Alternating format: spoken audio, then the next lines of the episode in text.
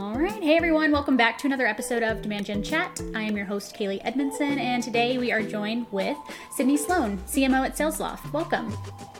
Thank you. Thank you for having yeah. me. It's great to Absolutely. be here. I loved our pre chat. This is going to be fun. Let's start by just setting the stage at SalesLoft. You've been there for a few years. What is SalesLoft and what pain are you guys um, solving in the market?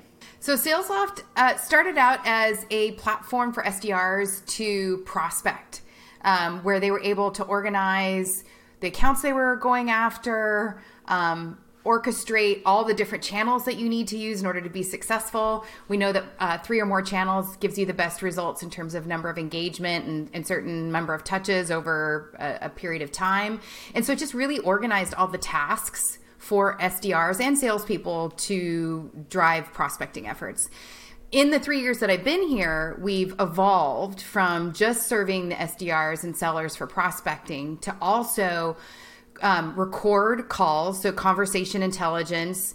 So for coaching capabilities, for taking snippets of your calls with your um, with your customers and, and using them in your sales cycles. And then last year we introduced a product called Deals, which allows you to do a better job of managing your opportunities. Kind of think of when sales managers are meeting with their sales teams, going, "Okay, what's in pipeline? Show me your deals." Like we've we've added that, so we're the most complete sales engagement platform on the market right now, incorporating all those capabilities and serving sellers everywhere.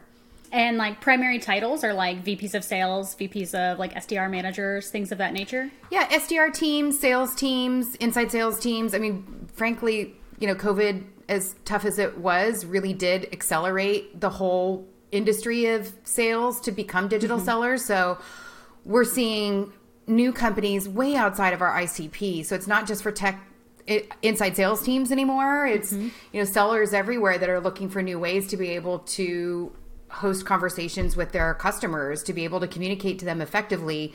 And then we're unique in that we cover that whole span. So we're able to capture that data and give a lot of insights into teams as like where you should be focusing your effort, what deals are at risk, um, who are you maybe not contacting yet within the account that's a primary buyer type. So we're able to provide a lot more of those insights because we're capturing every interaction between from prospecting to all the way of customer lifetime around that account. So just bringing that much more information to the sales teams about the interactions between the customers and their teams.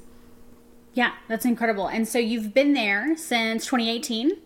And obviously, three years. This is my has... three year loft anniversary this month. I know it's crazy. Oh my gosh! Congrats, congrats! Yeah. Thank so you. in three years, you've seen I feel like a lifetime of change at SalesLoft. Can you set the stage for what your marketing team looked like when you first joined, um, and what it looks like today? Gosh, it's um, it's evolved so much, and yeah, we've. I think I was employee maybe 300 or 275 and we're up to 600 and um, just crossing a 100 million in revenue it's been a crazy crazy ride um, when i started what i can recall and i have to really think back is um, you know we had product marketing we had an events team um, demand gen we were running account based strategies um, sdrs were not in our team yet um,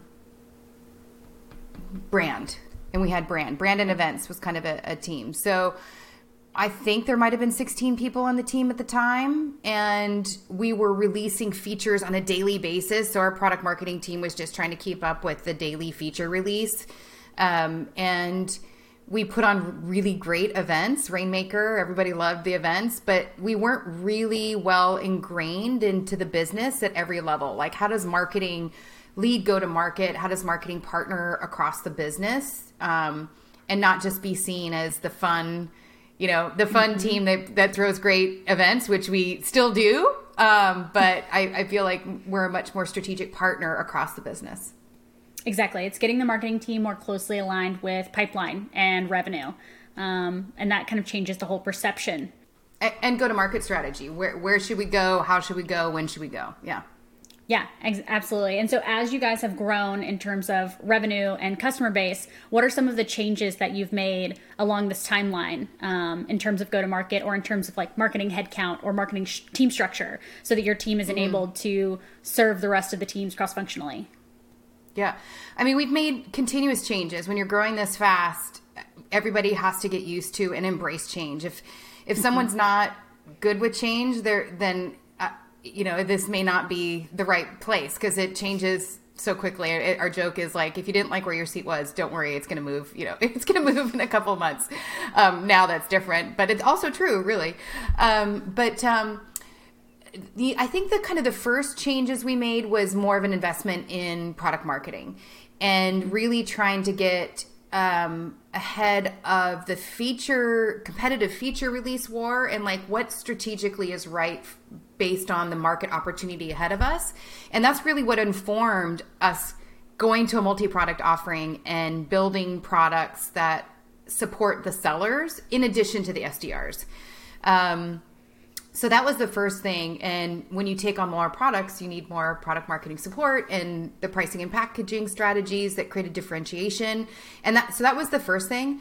The second um, part was um, we brought and this happened um, will be we're about a year and a half ago we brought the inbound team into marketing and have really invested in streamlining the processes between marketing inbound and converting to opportunities. And what I love about that is that it creates more accountability for us to our portion of the pipeline generation.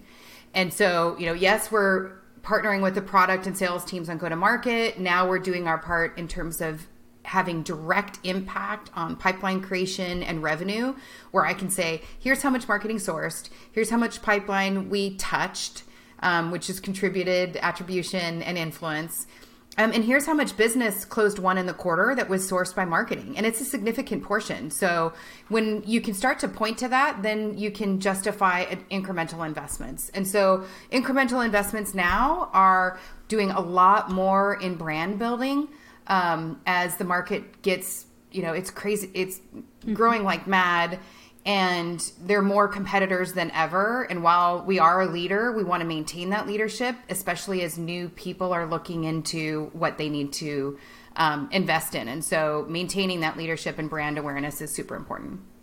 Yeah, and I think you've hit on something that's super interesting for me. So I'm going to go off script and just ask a follow up question um, around brand. How do you, as a leader, um, break out your validation, like to your CFO or your board or whoever, around how many what percentage of your marketing dollars are going to go towards performance marketing, things that are typically much more trackable, versus things that are going to go towards brand, which we all know is super important and viable for your business, but is more long tail in terms of return versus some of those performance marketing tactics. Like, what's your rationale um, or your validation, or is it just more of like a you have to trust me, I know this is right? Um, not it, there's, I mean, credibility over the three years that's been built up with my CEO and the team and finance in that we invest wisely. And so, mm-hmm. you know, that that's just a track record of over time that we built out that we we don't spend foolishly. You know, we we show return on investment. We always are my my goal is to always be 1% over my budget. Like I want us to spend just a little bit more. So we really do, you know, try and drive as much awareness and demand as possible given the budgets that we have. Um, and we track on that. Like, you know, I'm somebody that balances, you know, I only have one credit card. I pay it off every month. You know, I think you can look at, you know, like how well people manage their personal funds because that's how I think about the company's um, investment in marketing. Uh, so to answer the question specifically about brand versus demand or, demand spend or performance marketing, um, once once we got the metrics and kind of infrastructure proven as to um, being able to convert investments to to pipeline um, looking at that and saying I, am going to go invest this much in brand it's first of all it's time we're a different company and um, we need to show up differently in the market than the company we were over the last 10 years the company's 10 years old and um, and so we, you know we need to be the company of the future that's global that's trusted and um, and so how um, you know where do we want to show up and how do we want to show up? And so that's one part. The second part is you know i think there's a couple other companies out there that are doing a really good job in brand and our company can see that. And mm-hmm. and so you see the conversion ratios the awareness of these other companies that are doing a good job um, and so you you know give a shout out to competitors that are that are doing a good job and like we need to continue to compete there and not just rely on what we've always been known for. Um, and so changing brand perception and market perception is an investment. And it's not a call to action of click it's a call to action of awareness. And so that's how, how we measure that is in our reach. So what number of impressions are we driving? How do we see organic increasing on the website traffic? Um, and and then look at down the line the it should be an expected decrease in demand gen conversion um, when the brand perception goes up. And and we also measure share of voice and everything like that. So um, that's what we're expecting. And you know we'll turn on a little bit. And if it works we'll turn on a little bit more and, and just continue mm-hmm. to uh, fuel as we see value come through it yeah no that's wonderful. And then does that I make sense to too? like i know I, no, I, I tend to long wind answer and i'm in my brain so hopefully that makes sense as i share that.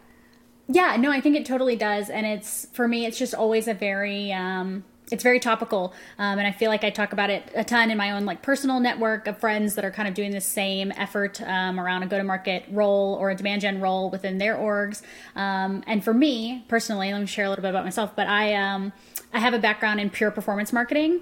Um, so I have just always been the numbers gal, and I always like to tie everything back very attributable to revenue or to pipeline. Um, and so it's a little bit harder. It's more of a feeling right? It's more of a feeling for brand motions. It's very different for me um, to think about how to prove value with brand money versus performance marketing money.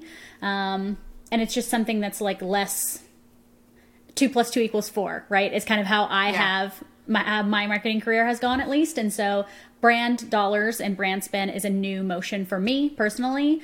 Um, and it's less it's just less trackable right? And obviously that's the world we're moving into with this post cookie world anyways is a less trackable world. So i feel like uh, taking off the training wheels and moving with like a brand play is obviously pivotal and important. Um, for us like building a performance marketing foundation came first.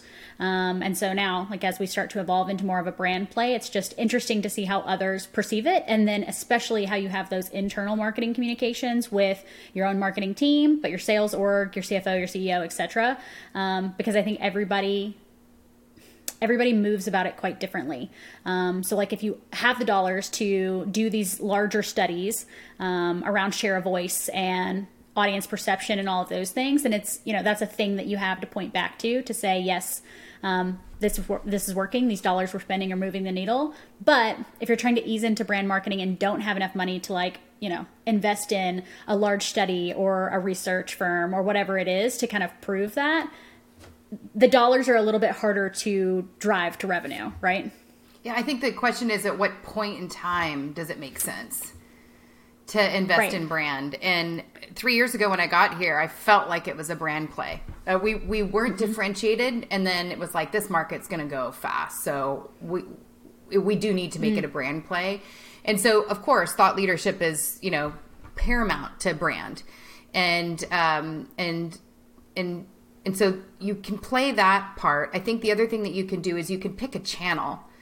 So maybe not investing in all channels, but what is the primary channel that your your audience lives in? And so for us, that's LinkedIn. And so, you know, could we double down on LinkedIn and then maybe not do other investments in other areas? We held back a long time in doing display and retargeting and all of that um, it, just financially was like, you know, we're just going to double down in, in LinkedIn and try and really build our presence there.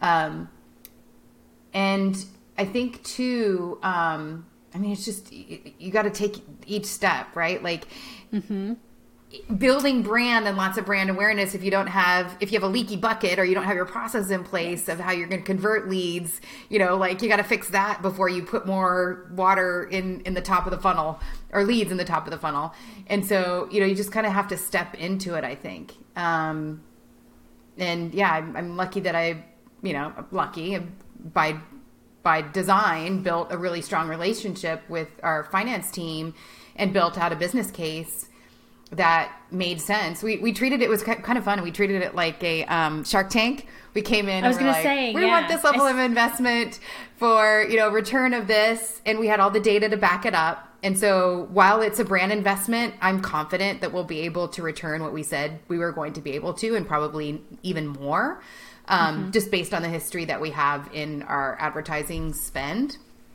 Um, and like I said, like you know, if it's working, we'll continue to invest more and more.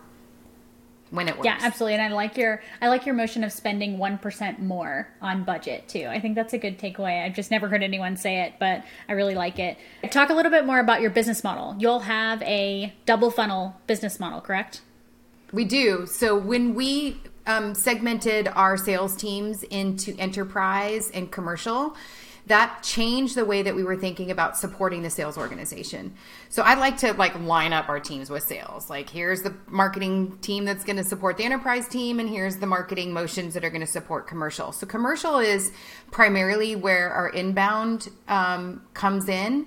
And so that is how much automation can we get and predictable lead volume or predictable opportunity volume because it's not about leads. We don't actually track leads. We just track opportunities created. Um, and so, you know, how can we get that predictable so the team can count on it to the point where the head of commercial in a meeting with the sales leadership last week, when he got asked the question, where would you invest more? He said in marketing. Like that's music to my ears. That's um, powerful because that means that he's counting on us, right? He's counting on us and we're able to deliver for him. So fantastic. On the, so that, that's a traditional funnel model. Mm-hmm. And, and, so it's like, what are we putting in? How are the conversions running? How do we increase conversions? What's the velocity? All of that. With enterprise, we're running an account based strategy. So it's completely different. We have our top 150 global accounts. We have account, like our field marketers are now called enterprise marketers, which is really account based marketing. And they line up to um, the sales teams and we run you know, for tier ones, we run customized programs and, you know, running out of running custom ads.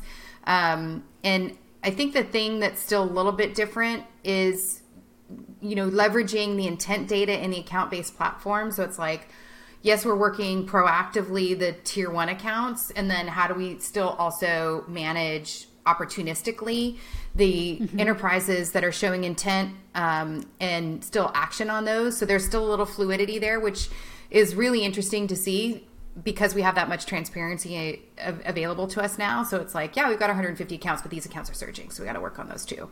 Um, mm-hmm. And then just getting our ratios right with managing the SDRs and working with the SDR teams on target accounts. And then also doing account based programs in COVID world, which has its own challenges. So it's you know yeah. it's a different world and it's a different motion and it's a different reporting structure and it's a different funnel and um, different technology. So that's what I was going to say. Is your um, tech so stack run, different they run to support separately. your enterprise yeah. motion? Yeah, it's different. Yeah. And uh, can you talk a little bit about how you've combated this uh, go-to-market motion for ABM in COVID? Because it's definitely different than obviously. A- ABM is also defined different. Maybe we should start. ABM is defined different depending on who you talk to, too. So, do you want to give your quick, like, 30 second spiel on how you guys interpret ABM? Yeah, I mean, I think account based is a reflection of go to market strategy. So, um, you know, we work and we bring data to the table to the sales leaders and collaborate on what it means to be a tier one account, who should be on the list. We, we refresh it quarterly um, and the, and we bring all the data. It's like you know, here's what fit technographic like engagement all the all the things. And and then we go through the list together and like okay this is the account list we're working after and some have already converted. And so um, basically we have the prospect account list and we have our customers who are also tier one accounts that we want to continue to invest in. And we i mean we moved more to digital to start right? And just mm-hmm. doing more custom ads and making sure that we're warming up the accounts first. Um, and then getting creative with programs, go live events, um, and mm-hmm. you know, making sure that we celebrate with the the customer because they're not in office either. So how can we create opportunities for customers to get together and celebrate? Um, lots of you know lots of wine tastings lots of cooking classes um, we've done golf like uh, vip things with famous nice. people um, around the masters program and bringing in tier one accounts to those because of course what you what you want you want to have these events you want to have some customers and some prospects and you want to sit back and let them talk so the more mm-hmm. opportunities that we can create to create that environment um, we will do it's a little bit yeah. different too. We also have um, our EMEA team, and so we run a, a even a different program in EMEA because it's it's still so new over there. Um, and so really, we have three different strategies and three different sales teams that we're supporting in different ways. And as a result, your marketing team is structured in those three different tiers as well. Yep. So there's Nice. like our demand gen, there's a demand gen team that's really just looking at the um, partnering with um, on inbound and partnering with the sales teams, and then there's a dedicated enterprise marketing team, and then there's a EMEA leader as well. So those three sep- separate groups. Interesting. Okay. I'm just super, I'm, I'm always very interested to see how you've scaled and then as a result, how those tiers are functioning within marketing. And of course, if you guys have really like three tiers that you're trying to support, like how does that breakdown look? Um, but then if like all of that has to roll back up to you. So like, how are you managing your time and your day and like making sure that everybody's getting the support they need is just super interesting to me. I I think too, it's like what's interesting personally to me, right? Like I want to be involved in customer activities. And so running the cab and being the executive sponsor of our cab program that our customer marketing team facilitates is super important. Now I have these firsthand conversations and relationships with our most important customers. That's, that's important to me um, to be able to facilitate that.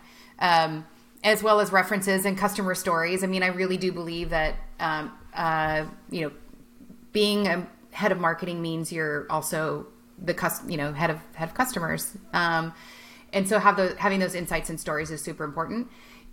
And then partnering with a customer success team because we know in SaaS like that growth and and retention is so important. So that puts us in line with that part of the business. Product marketing keeps us in alignment with sales enablement and product right? Like that in intersection between that um, and now we've actually got a, a part of our product marketing team that's supporting our post sales experience because that's also part of, of growth um, and, and helping, you know, trademark and brand certain methodologies and, and that will help us scale.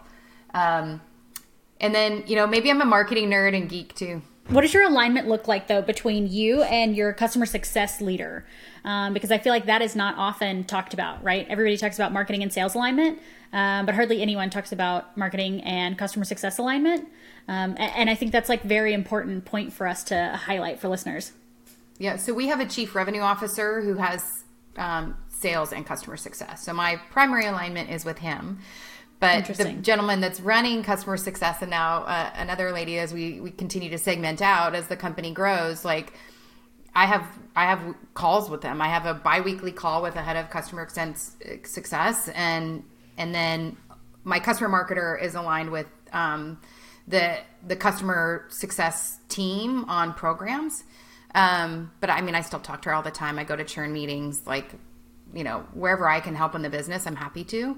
Um, and I, you know, I think when you do the TAM analysis of adding new products to the portfolio and then it's like well how many sellers are still in accounts that we don't have? Like there's just so much room still in our cust- in our customer base. Um, so we have to make them wild.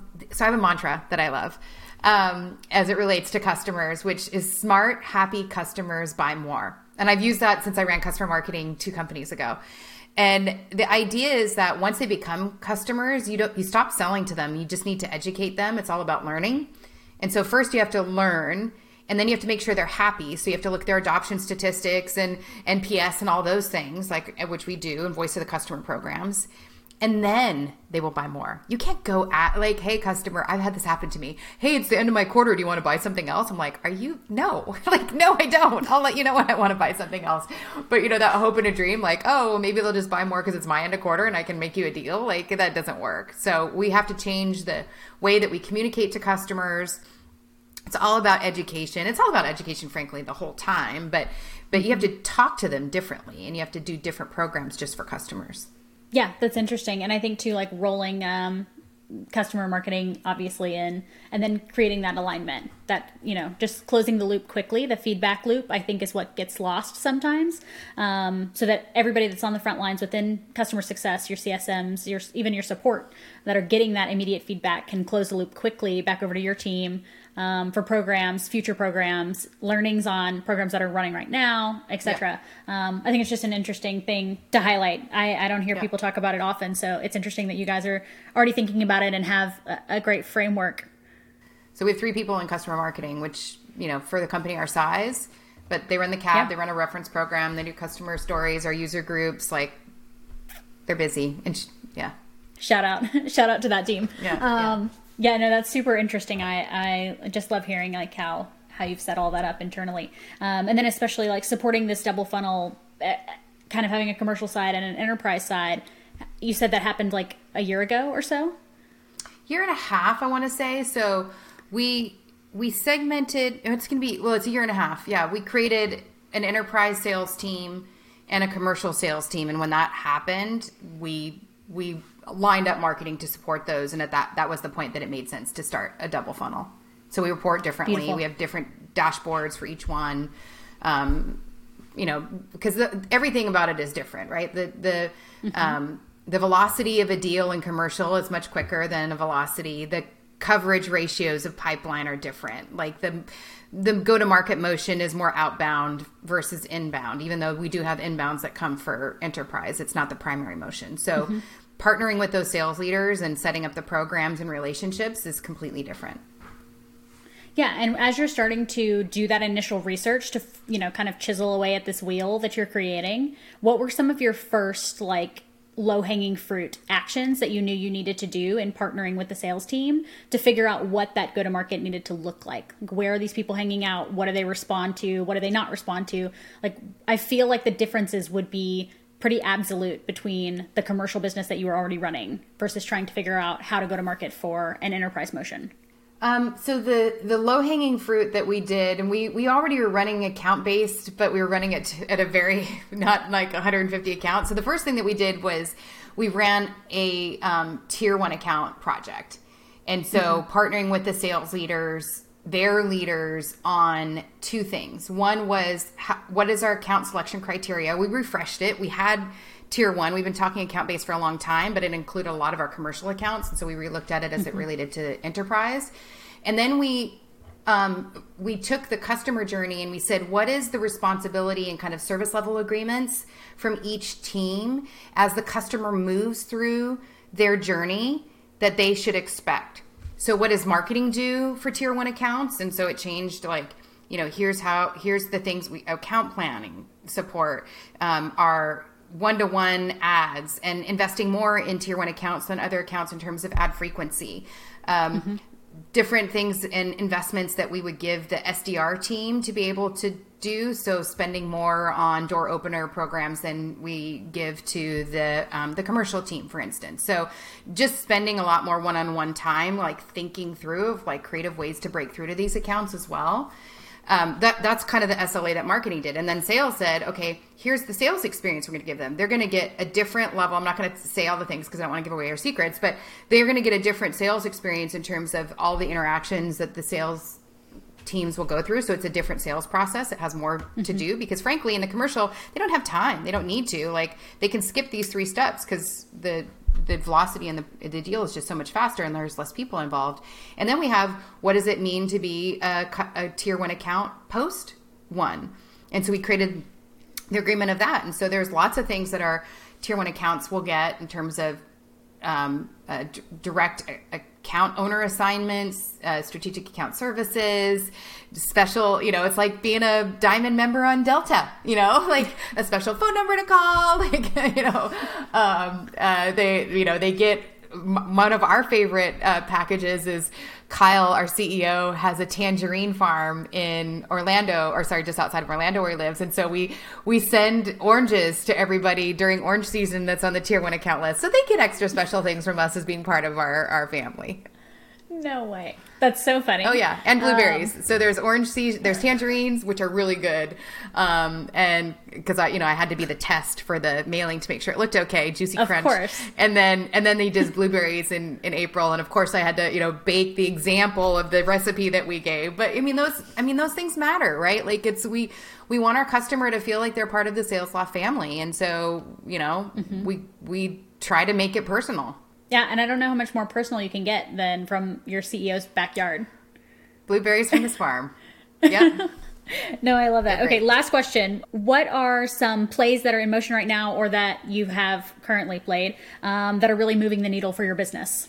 I think the thing that we've done the best this year is really working with our sales teams on the cross sell, upsell programs to our existing accounts.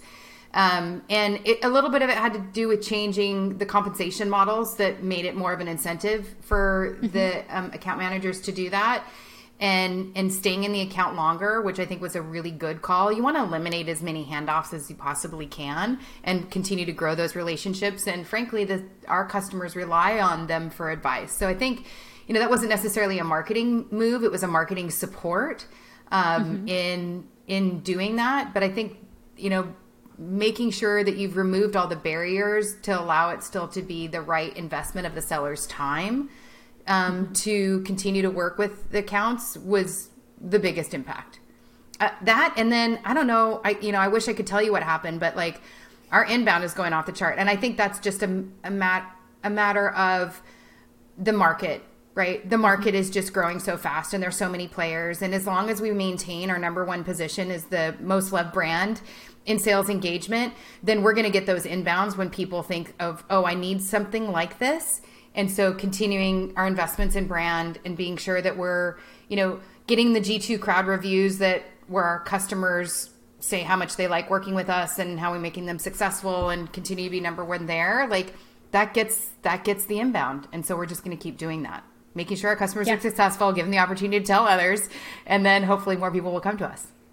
Exactly. Word of mouth is the most powerful thing and the most untrackable thing. So that's just part of the game, right?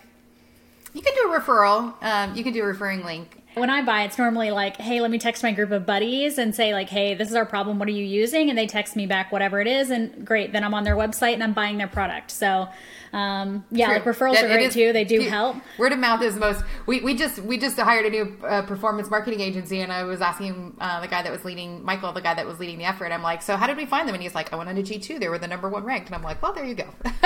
exactly. Practice what exactly. we preach. yeah, yeah, yeah, yeah, exactly. It's really hard for me sometimes, but like, yeah, getting out of marketing mode and just going into buyer mode. Like, how do I buy software? I normally always buy it from my friends, so it just goes to say that like, yeah, um, same. I'm, yeah. And I'm in many Slack groups, and you the tech conversation is usually the most lively. Exactly. It's like the most, yeah, the, the most hopping channel that they have. So, yeah. same.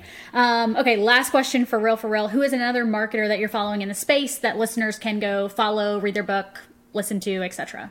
You know, Jon Miller, uh, it just released his new um, guide.